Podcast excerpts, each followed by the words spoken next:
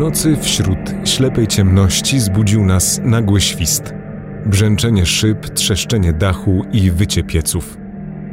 Zdawało się, że skrzydła olbrzymiego ptaka z szumem piór, wielkich jak masztowe sosny, uderzają o ściany chałupy, zmiatają łby świerków i znowu gdzieś giną w bezdni czarnej nocy.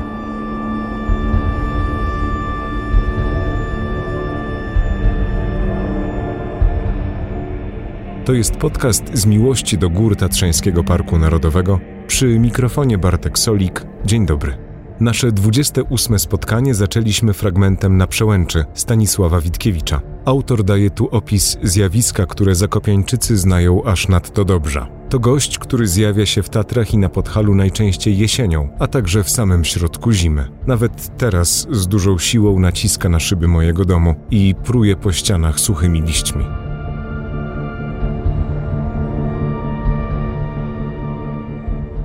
Tematem dzisiejszego podcastu jest wiatr halny. Temat sprowokował sam bohater już w miniony piątek, kiedy objawił się nad Tatrami charakterystycznym wałem z chmur. Na profilu facebookowym Tatrzańskiego Parku Narodowego pojawiły się informacje o silnym, porywistym wietrze, który może łamać gałęzie i drzewa. TPN przez cały weekend odradzał planowanie tatrzańskich wycieczek z uwagi na zagrożenia dla zdrowia, a nawet życia turystów.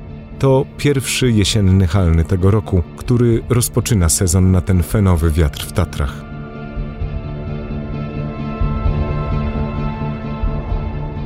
Porywy chwilowego szału, omdlenia, czajenia się i znowu nagłe, wściekłe i nieprzytomne wybuchy szaleństwa. Witkiewicz opisuje halny wyjątkowo sugestywnie. Ja natomiast postanowiłem zapytać o naturę halnego fachowców czyli meteorologów. Michał Furmanek jest dziś na emeryturze, ale wcześniej przez 42 lata pracował w zakopiańskiej stacji hydrologiczno-meteorologicznej. Rozmawialiśmy w pobliżu Równi Krupowej, w samym centrum Zakopanego. Posłuchajcie. Wiatr halny jest y, wiatrem tak zwanym fenowym. Jest to wiatr ciepły, porywisty, suchy, który no niestety y, na naszym obszarze wyrządza bardzo często znaczące e, szkody. Y, jak powstaje wiatr halny, bo to pewnie e, wszystkich bardzo interesuje. Muszą być spełnione pewne warunki brzegowe, a jest ich e, kilka. To znaczy, na pewno musi być tak zwana strefa orograficzna, czyli nasz łańcuch górski. Mm, wiatr halny wieje zarówno w Sudetach, jak i w Karpatach. Muszą być również spełnione pewne warunki meteorologiczne. Mm, wygląda to w ten sposób, że na południowym wschodzie e, rozbudowuje się obszar wyżowy, natomiast na e, północnym zachodzie występuje obszar obniżonego ciśnienia. Między tymi dwoma obszarami musi być znaczące, znacząca różnica y, ciśnienia, tak zwany gradient y, ciśnienia. Po środku ten łańcuch górski, który jest przeszkodą w przesuwaniu się czy w przebiegu mas powietrza. Ciepłe powietrze i wilgotne najczęściej zwrotnikowe, które przemieszcza się z południa na północ, napotyka właśnie na tą barierę orograficzną, którą musi pokonać. To powietrze ciepłe i wilgotne, unosząc się do góry, ochładza się o 0,6 stopnia na każde 100 metrów. Dochodząc do bariery kondensacji pary wodnej, następuje powstawanie chmur tak zwanych e, orograficznych, które właśnie przed nadejściem wiatru halnego często e, obserwujemy jako wał chmur nad Tatrami, a wyżej e, obserwujemy powstawanie takich chmur, które nazywają się altocumulus lenticularis. To są chmury soczewkowate, które właśnie również znamionują nadejście tego wiatru halnego. Ten czas przed tym, jak faktycznie zacznie wiać, też jest y, dosyć specyficzny w Zakopanem. Co się wtedy dzieje z pogodą? Co się dzieje z ciśnieniem? Bo wielu ludzi odczuwa to, że będzie wiało, że będzie duło. Następują, następują zmiany ciśnienia znaczące, ale również z tego, co twierdzą niektórzy fachowcy, następuje zmiana jonizacji powietrza z ujemnej na dodatnią. Można to zauważyć po zachowaniu ludzi, po zachowaniu zwierząt.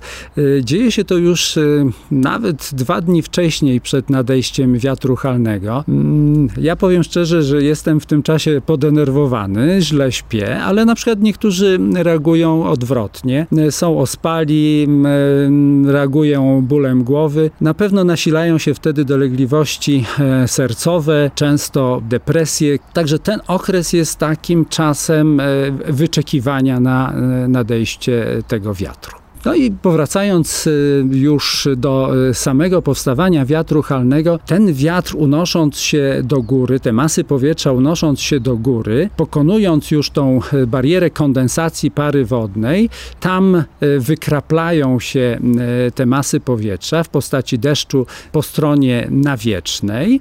Masy powietrza już osuszone w pewien sposób, ale jeszcze chłodne, przekraczając barierę granic E, tatrzańskiej spadają w dół ku dolinom, czasami z prędkością nawet do kilkudziesięciu metrów na sekundę. To są e, prędkości rzędu, tak jak w 1968 roku, nawet przekraczające 200 km e, na godzinę. Wiatr halny nie wieje ze stałą prędkością, on uderza w zakopane. Każdy, kto tutaj mieszka, wie, że są takie momenty ciszy i spokoju i nagle gdzieś z gór znowu słychać zbliżające się uderzenie wiatru. Wiatr halny jest e, wiatrem porywistym.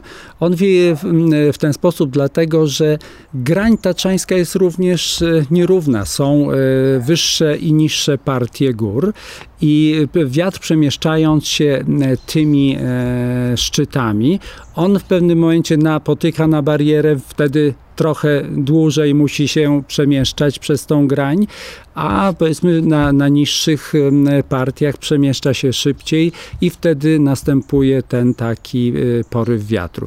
Również związane jest to z dynamiką samego zjawiska.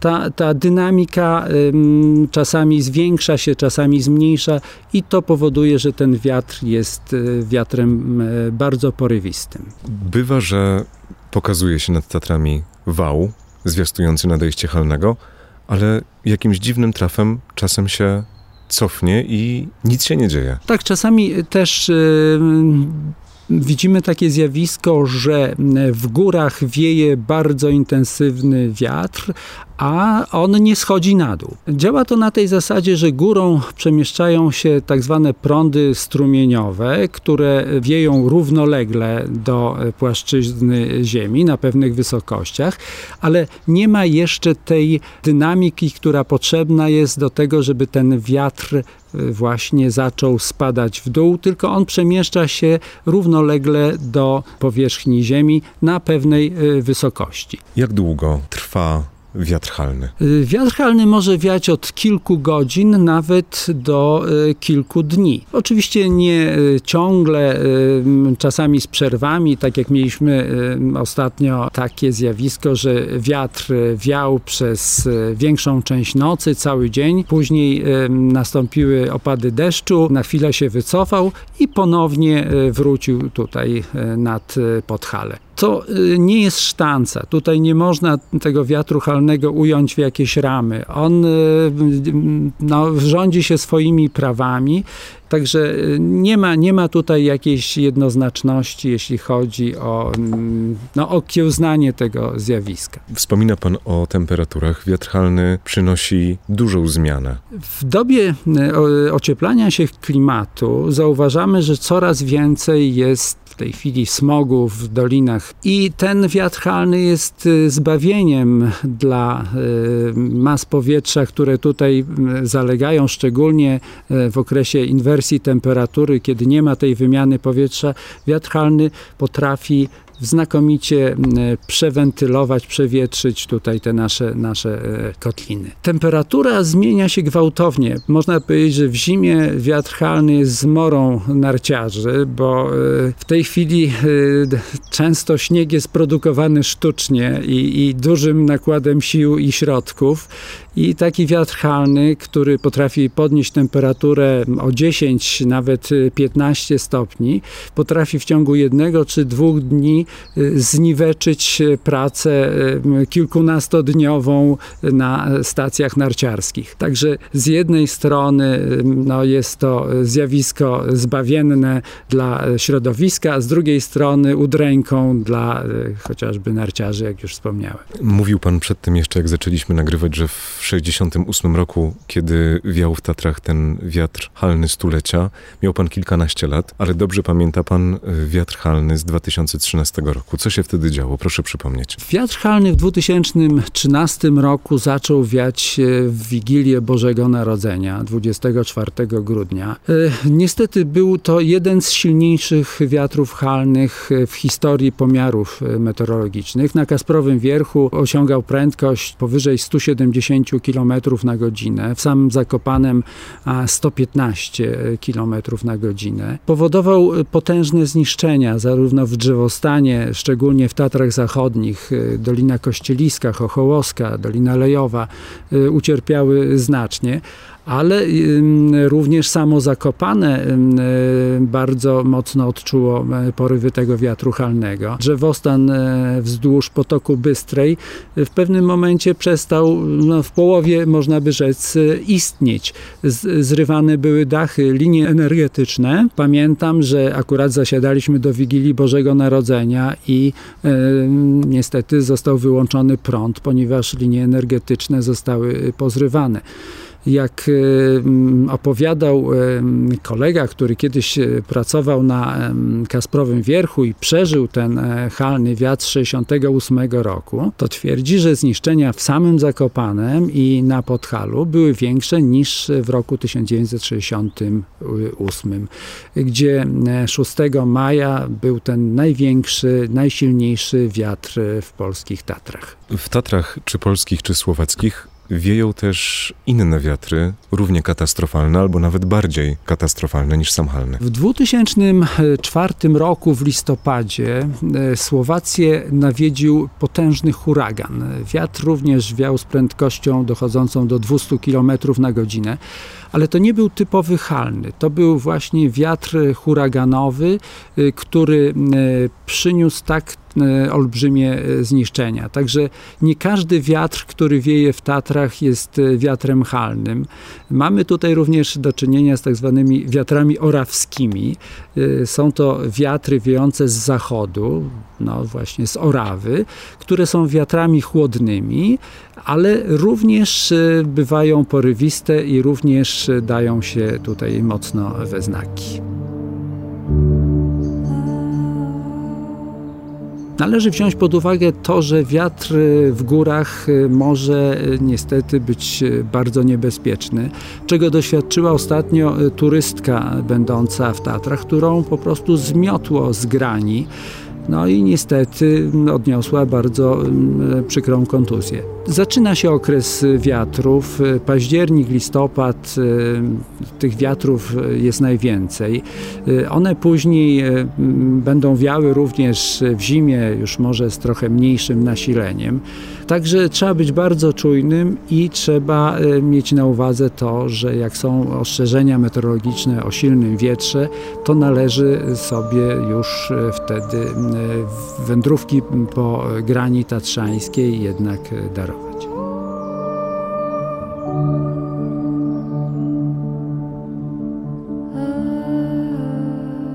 O wietrze halnym opowiadał Michał Furmanek, emerytowany pracownik stacji hydrologiczno-meteorologicznej w Zakopanem, która przed laty nosiła nazwę Zakładu Hydrologii i Meteorologii Tatr. Pan Michał wspominał kolegę z Obserwatorium Meteorologicznego na Kasprowym Wierchu, który zanotował najpotężniejsze porywy wiatru halnego w historii tatrzańskich pomiarów. Chodzi oczywiście o Apoloniusza Rajwa, który gościł już kilkukrotnie na naszej antenie. W nocy z 6 na 7 maja 1968 roku Poldek zmierzył prędkość wiatru, który w porywach osiągał 80 metrów na sekundę, czyli około 288 km na godzinę. Do tych wydarzeń wrócimy w kolejnym odcinku podcastu z Miłości do Gór. Przyjrzymy się też bliżej wichurze, która szalała w Zakopanym w grudniu 2013 roku. Tymczasem dzisiaj jeszcze słów kilka o tatrzańskim lesie, bo struktura drzewostanów w Tatrach jest kształtowana właśnie przez wiatr. Halny uruchamia bowiem tak zwane procesy wymiany pokoleń. Więcej o tym opowie dr Tomasz Skrzydłowski z działu edukacji Tatrzańskiego Parku Narodowego. Zastanawiam się, jak e, zacząć, ponieważ sprawa jest wieloaspektowa. Oczywiście każde zjawisko, jakie ono, by nie, jakie ono by nie było, jakim z naszego ludzkiego punktu widzenia katastrofalnym charakterze, wszystko jest naturalne. Przyroda zawsze się odrodzi raczej wcześniej niż później. No ale teraz y, nawet y, myśląc o tych lasach e, naturalnych, są takie lasy jak świerczyny, górnoreglowe świerczyny, czy świerczyny w reglu dolnym, ale naturalne, czyli na takim ubogim podłożu, jak i skałach krystalicznych, skałach granitowych, na morenach, to tam możemy dopatrzeć się takiego mechanizmu, który oparty jest na istnieniu wiatrów halnych, no i zwykle w ślad za wiatrami halnymi pojawiają się korniki, drukarze, które atakują te osłabione drzewa. Ponieważ y, o jakim mechanizmie myślę? No, mm, mamy tam w runie jarzębiny, które czekają właśnie na taką chwilę, kiedy świerką powinie się ten korzeń, kiedy się rozlecą i one wówczas e, zaczynają rosnąć intensywnie, owocować i to jest taka faza jarzębinowa. Jest to naturalny płodozmian, czyli jarzębiny funkcjonują przez kilkadziesiąt lat, a potem znowu wracają świerki, ocieniają jarzębiny, no i tak to generalnie sobie funkcjonuje, a Poza tym, y, ponieważ no, rozlatuje się ten drzewostan świerkowy, więcej światła dochodzi do dna lasu i też rośliny zielne dostają impuls do kwitnienia, do wykształcenia nasion, ponieważ do wykształcenia nasion jest potrzebne dużo energii świetnej. Kosztuje to rośliny dużo wysiłku. I pojawiają się też gryzonie, dla których te rośliny zielne są schronieniem, czyli cały ten ekosystem funkcjonuje. A świerk za 30-50 lat znowu odzyskuje te utracone siedliska. Czyli to jest w tych naturalnych borach świerkowych. Jakby naturalny układ i wiatchalny sprzyja wręcz takiej przemianie pokoleń. No ale jeśli weźmiemy pod uwagę buczyny z kolei, to trudno doszukać się tam roślin zielnych, czy nawet jodła i bóg, no raczej nie są nastawione na jakiś katastrofalny układ. Dlatego taką ludzką miarę przykładając, dla nich też jest to zaskoczenie i to niemiłe zaskoczenie. Oczywiście przyroda wiadomo, że się zregeneruje, ale, ale jednak y, jest to zjawisko, w których te rośliny jakby nie mają takich ewolucyjnych przystosowań, bo są po prostu cienioznośne z natury i lubią taki klimat, no nie tyle wyrównany, co ten klimat taki stabilny. A powalenie drzewostanu sprawia, że klimat staje się bardzo kontrastowy. Duże amplitudy temperatur między dniem a nocą, pojawiają się tam przymrozki przygruntowe, ponieważ las, myślę o drzewostanie, sprawia, że klimat wnętrza lasu bardzo różni się od powierzchni takiej otwartej, bardziej on tak właśnie stabilizuje tę temperaturę. Latem na ogół jest chłodniej, a zimą zwykle jest nieco temperatura wyższa. Ale druga sprawa to ten stan jakby obecny, tatrzański, spowodowany tym, że nasadzono tego świerka, a że świerk jest gatunkiem podatnym na te wiatry wywalające, no to skutek jest właśnie taki, że obraz jest dosyć katastroficzny. No, trudno to oceniać z punktu widzenia przyrody, dobrze czy źle. No, to źle się stało, że ten świerk w ogóle został nasadzony, ponieważ ma fatalny wpływ na środowisko, Dlatego, że świerki, e, właściwie plantacje świerkowe, które tutaj natworzono, mocno ocieniają glebę. Żeby się o tym przekonać, jak fatalny ma to wpływ, wystarczy się przejść chociażby z przysłopu miętusiego w kierunku kobylarzowego żlebu, bo tam to już widać w sposób bardzo taki spektakularny.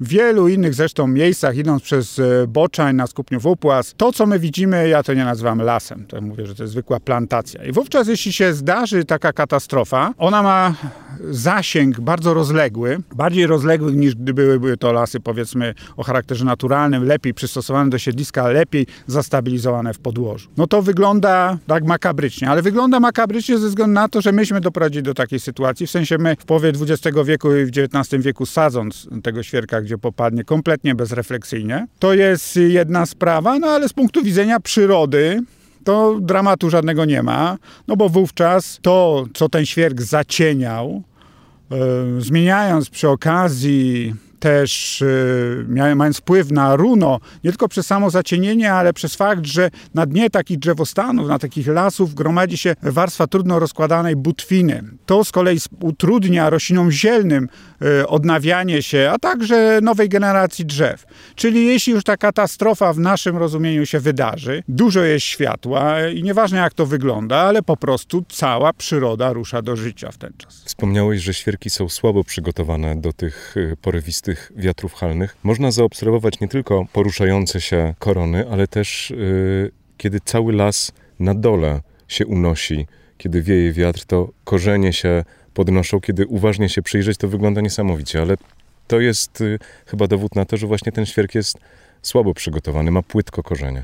Świerk ma płytko korzenie, a z takim zjawiskiem powiedzmy falującego się e, runa, no można w lesie naturalnym to pewnie tego za bardzo nie doświadczymy, ale w lasach, właśnie w tych plantacjach, kiedy wszystkie te drzewa są do siebie bardzo podobne pod względem wymiarów, to podobnie reagują na ten czynnik właśnie silnego wiatru silnego wiatru halnego. E, mało tego, te drzewa są, ich podatność zwiększona jest przez to, że one właśnie wzrastały w podobnych warunkach, mają korony stosunkowo krótkie, zajmujące mniej niż jedną trzecią wysokości strzały, czyli tego długości pnia. To sprawia, że jak wiatry wieją, bardzo łatwo doprowadzają do sytuacji, że poniżej tych koron, gdzieś mniej więcej na 10 metrach, e, drzewa pękają.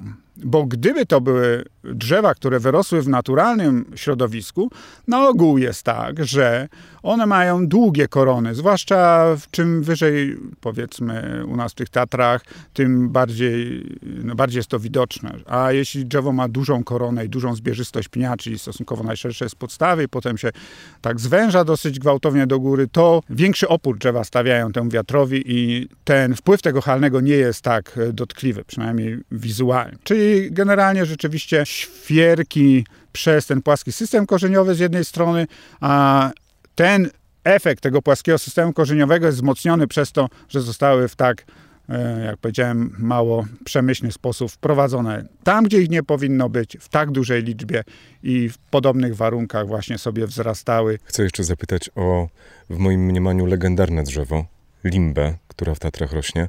Jak to możliwe, że ona nie poddaje się tym porywom wiatru osiągającym często ponad 200 km na godzinę? No, czasem się zdarza, że i te limby są przewrócone, ale e, rzeczywiście sosny, nie tylko limba, ale i sosna zwyczajna, bardzo dobrze się korzenią.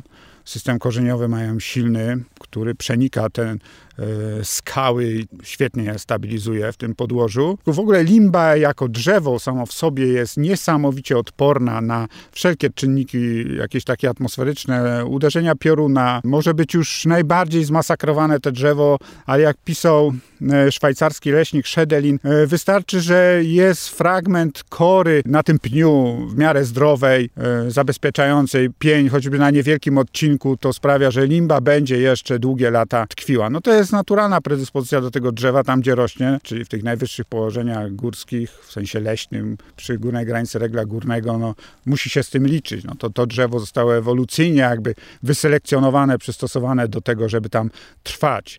No i właśnie przy Morskim Oku jest po lewej stronie fajna limba, która widać po jej korzeniach, to już całkiem sporych rozmiarów drzewo, jako plata te duże wanty, te skały. Przy Morskim Oku, które non-stop jest nawiedzane przez bardzo porwiste, silne wiatry, no, nie sposób jej ruszyć. Chcę jeszcze zapytać o zwierzęta.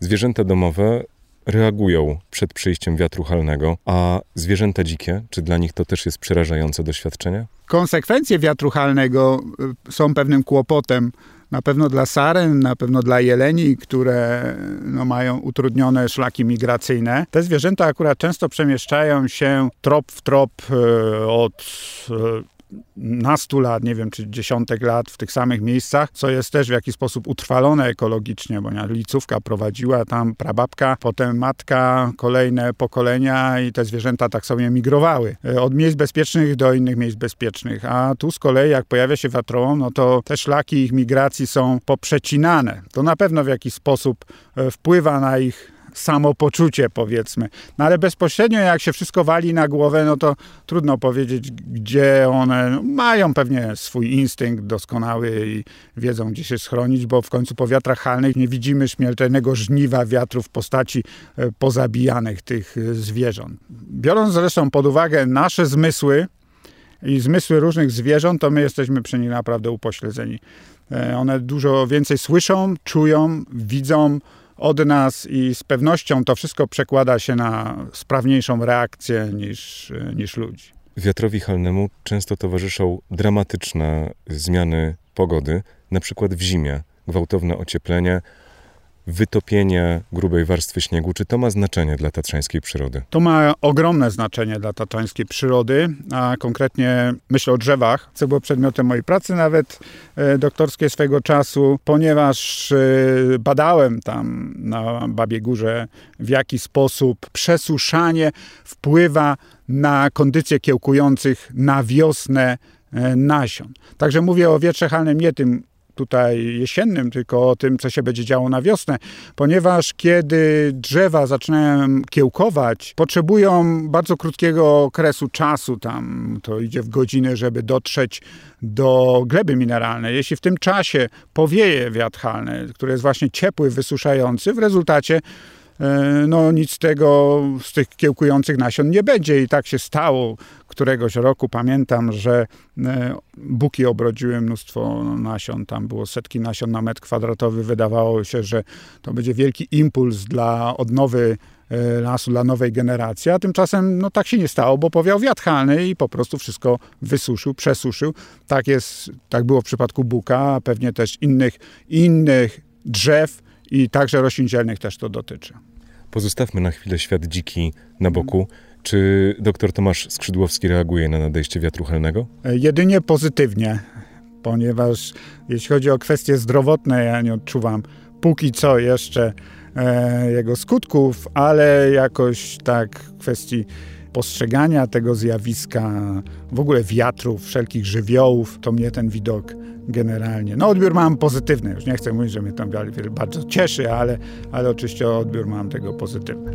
O tym, że halny nie zabija lasu, ale niszczy tylko część ekosystemu leśnego, opowiadał dr Tomasz Skrzydłowski z działu edukacji TPN. Słuchacie 28 odcinka podcastu Z Miłości do Gór, którego tematem jest dzisiaj porywisty wiatr południowy, czyli halne. Przyszłotygodniowy odcinek zapowiada się bardzo interesująco. Wśród gości, którzy zgodzili się opowiedzieć o swoich doświadczeniach z wichurą, będzie innymi wspomniany już Apoloniusz Rajwa, emerytowany pracownik Wysokogórskiego Obserwatorium Meteorologicznego na Kasprowym Wierchu, a także Iwona Haniaczyk, gospodyni schroniska na hali kondratowej, specjalista kardiolog, lekarz medycyny Bartłomiej Chełmecki oraz Michał Bielawski, reżyser filmu Wiatr, thriller dokumentalny. Przypomnę, że można nas słuchać w serwisach Podbean, Spotify, iTunes czy Google Podcasts. Na koniec zachęcam do komentowania i recenzowania naszego cyklu podcastów. Dziękuję za wszystkie komentarze. Do usłyszenia niebawem, mówił Bartek Solik.